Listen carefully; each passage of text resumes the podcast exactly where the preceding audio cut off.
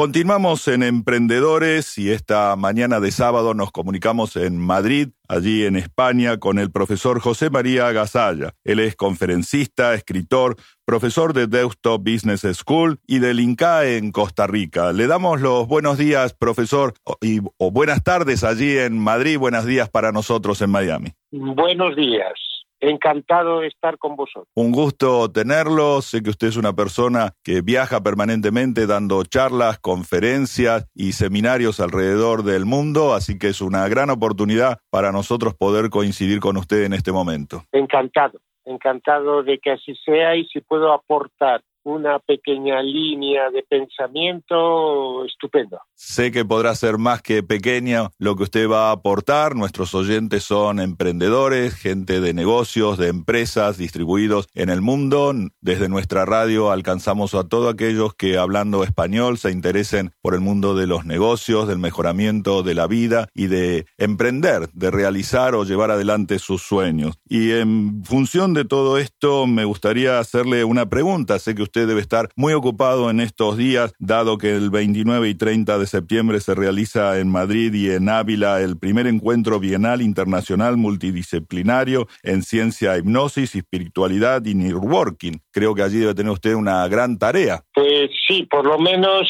si escuchamos el título tan largo, dice, es la tarea debe ser igualmente larga. ¿no? Yo creo que es interesante buscar cómo podemos extraer ideas sencillas de lo complejo. Estamos en un mundo cada vez más complejo, más incierto, más volátil, como todos sabemos, y a nosotros se nos ocurrió, la idea la promueve nuestro amigo Miguel Rivas, y es cómo trabajar la transversalidad. Es decir, tenemos una, una cierta tendencia, tanto en la vida como en los negocios, de trabajar en vertical. Cada uno se mete en su silo, cada uno se mete en su afición, cada uno se mete a veces en su familia. Y no es que eso esté mal, pero yo creo que hay que abrir los ojos hacia los que están a nuestro lado. Y aquí lo que pretendemos en esta jornada, en este encuentro, es precisamente relacionar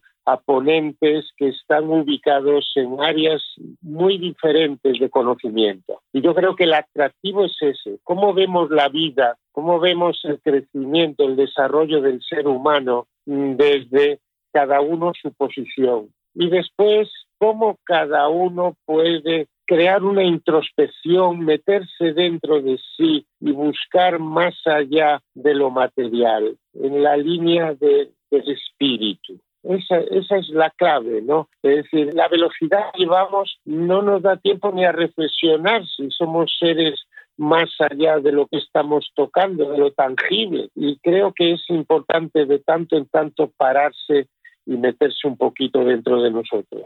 Así es, ¿no? Muchas veces las actividades nos llevan a esa situación, a no poder detenernos, a avanzar, a no darnos cuenta. Y en función de esa visión, ¿cómo lo ve usted? Pues eh, mira, nosotros hemos, hemos tratado de buscar personas representativas, profesionales representativas de distintas áreas. ¿Eh? desde el área de la empresa, el área de la medicina, el área de la hipnosis, el área de la religión, de la espiritualidad pura e intentar ver qué es lo que puede aportar cada uno. En mi caso concreto, yo intento aportar desde mi área de investigación y desarrollo, que es la confianza. Mi primera pregunta siempre es, cuando tengo un público delante, ¿convivirías, vivirías con alguien en el cual no confiases? indudablemente la respuesta unánime es no, no. Pero después hago una segunda pregunta. ¿Y trabajarías con alguien en el cual no confiases? Y a veces ahí ya no es tan unánime la respuesta. Y de, bueno, confío un poco, confío a veces, confío en tal cosa. Realmente yo creo que es un tema que tenemos que seguir trabajando y potenciando. Usted lleva 15 años trabajando sobre los temas de liderazgo por confianza, así que tiene mucho para enseñarnos. Pues sí, yo a mí se me ocurrió iniciar otra línea de investigación, meterme en un doctorado en psicología social y un profesor sacó el tema de la confianza. Y a mí aquello me llamó la atención porque soy una persona que he estado siempre en el mundo de la empresa y, nunca había visto yo un modelo de, de gestión por confianza o liderazgo por confianza. Y digo, ¿y por qué será esto? ¿Es que la confianza se da como, como obvio en una empresa? Y después me he dado cuenta que no, está claro que no es tan obvio. Es como si dijésemos, no, no se necesita. Aquí lo que se necesita es la jerarquía, las órdenes y los procedimientos. Pero es que ese mundo ya, ya ha cambiado.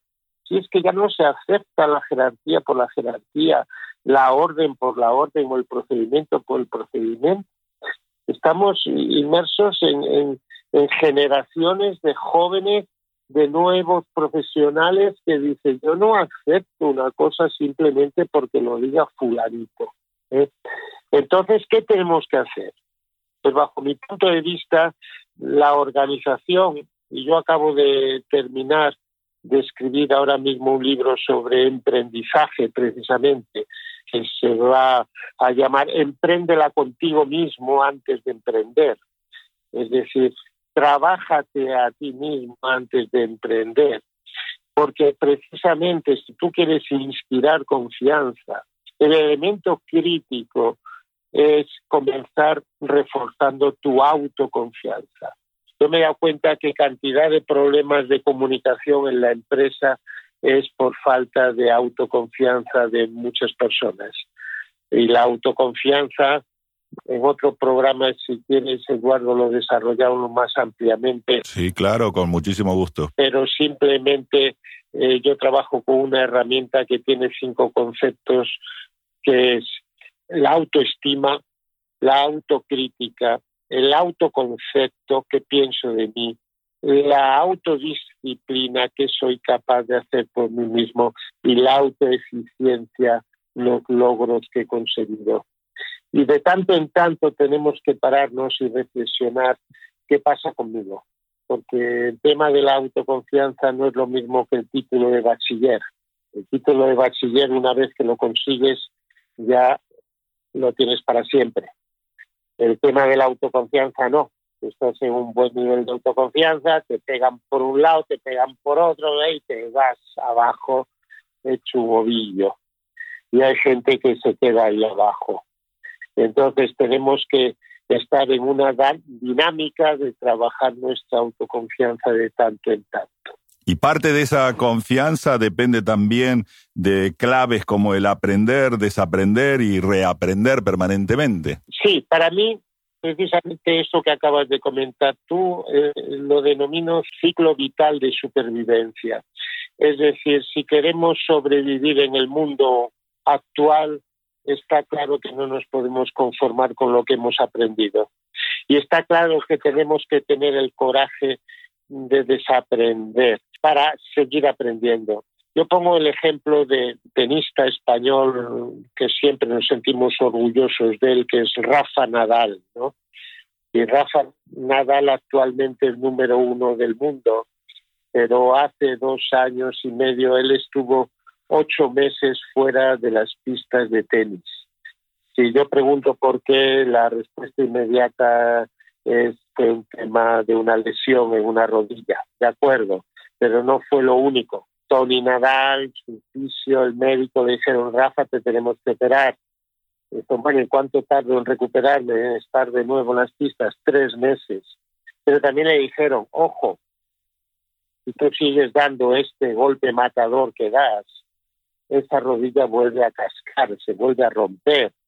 Tú tienes que cambiar ese hábito que tienes ahí y modificar ese golpe y eso tardó cinco meses en trabajarlo para que se metiese dentro de él. Esto es el desaprendizaje, reaprendizaje. Nos cuesta mucho desaprender los hábitos que tenemos dentro de nosotros y que aparentemente en algún momento pues sí que han funcionado, pero que hoy en día a lo mejor ya no son tan eficientes, ¿no? Y esa es una actitud vital de intentar eh, seguir siendo joven, ¿no? pero no, necesariamente en el mundo de las empresas eso se aplica con semejante constancia, ¿no? No, no. Yo creo que además en el mundo de las empresas con mucha frecuencia se tiene una visión, una visión muy, muy, muy reducida, muy cortoplacista, de poca paciencia, porque eso exige un entrenamiento para ese cambio y además yo creo que hay poca confianza en, las personas. Volvemos al punto inicial, el tema del liderazgo por confianza. Sí, el liderazgo por confianza para mí, yo suelo decir, ¿cuál es el futuro de las empresas? Y que seguramente está muy lejos, no lo sé. Es crear que las empresas fuesen espacios conversacionales desde el marco de la confianza. Hay que conversar más y quejarnos menos. Estamos llenos de quejidos, de reclamaciones, de protestas, de ay, siempre estamos con la misma monserga y, y estamos transmitiendo unas emociones negativas que embadurnan todo, porque además las emociones son tremendamente contagiosas y las y las negativas todavía más. Mucho más. Por, culpa de nuestro querido sistema reptiliano, diseñado para la supervivencia. Entonces lo que ve lo primero es lo negativo, lo negativo, lo negativo. Si vemos las noticias de los medios de comunicación, ¿eh? este, esta emisora, pues el 80% de las noticias son negativas, porque parece que es lo que atrae a la gente, ¿no? Así pareciera ser. Y usted que viaja por diferentes países en Latinoamérica y en el mundo, ¿eso lo nota marcadamente más en unos que en otros? Pues te voy a decir, Eduardo, desgraciadamente sí.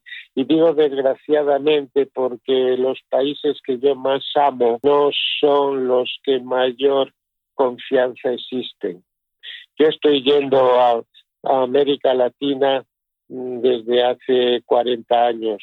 He trabajado intensamente en Brasil, eh, puse mi empresa en México, ahora estoy yendo a Costa Rica, Nicaragua y todo Centroamérica con el INCAE y, y el área latinoamericana en las investigaciones de Naciones Unidas aparece como el área del mundo con menos nivel de confianza. Y esto es muy serio, porque ya hubo un señor muy interesante que se llama Francis Fukuyama, que tiene escrito un libro hace 30 años que se llama Trust, confianza, que dice que el futuro de los países va a estar directamente correlacionado con el nivel de confianza de unos ciudadanos en otros, porque aumentando el nivel de confianza disminuimos los costes de transacción. Claro, cuando yo encontré a Fukuyama digo, Eureka, mi modelo psicosocio de de confianza se acaba de convertir en modelo psicosocioeconómico. Es decir, repercute en la cuenta de resultados. Cuando tú no confías, lo que haces es meter control y control del control del control del control, el hipercontrol, la burocracia. Y, tú lo sabes que desde esa área el nivel de burocracia en los países latinoamericanos es terrible. Claro, aumenta cada día es terrible y aumenta cada día y, tenemos que dedicar dinero y tiempo y recursos de todo tipo en vez de estar eh, en la innovación y en vez de estar en el desarrollo, ¿no? Yo me siento muy muy triste cada vez que voy ahí y ojo, porque el tema de confianza atrae a, a los directivos y les gusta, pero después tienen grandes dificultades de ir venciendo esa desconfianza. Y, esa, la eficiencia económica disminuye, ¿no? Cuando se multiplica esa desconfianza o disminuye cuando se multiplica el control. Exactamente, y además bajamos la velocidad. De hecho, el hijo de Covey, Stephen Covey, el de los siete hábitos, ya ha escrito un par de libros y uno se llama La velocidad de la confianza. Es decir, cuando tú confías, las cosas fluyen, fluyen y ya no hace falta estar pensando qué voy a decir y qué no voy a decir a este o al otro o al demás allá, sino que todo es más natural. Y yo creo que ese, ese es el futuro de las organizaciones, cuando podamos ir a la empresa y ser cada vez más nosotros mismos, por supuesto, dentro de los límites que corresponde a cada organización, pero poder decir lo que piensas y poder trabajar desde tus competencias y trabajar desde tus errores. Muy bien, pues ha habido un error, yo lo reconozco, he sido yo, vamos a intentar solventarlo, no pasa nada. Claro. Pero tenemos pánico, pánico al error y a la equivocación.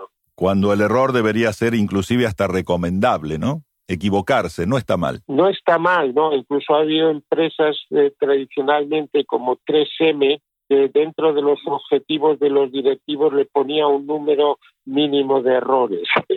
es decir, ellos tenían que cometer unos ciertos errores para demostrar que habían intentado buscar más allá de, la caja, out, of the box.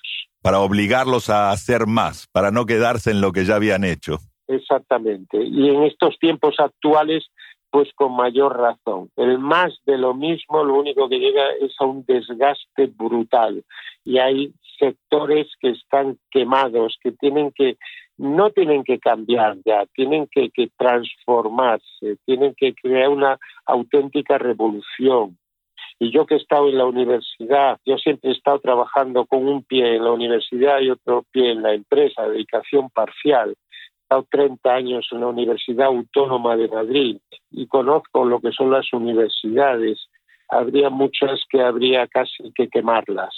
Lo siento, pero es terrible, terrible eh, la ceguera que existe de la realidad del nuevo mundo que estamos.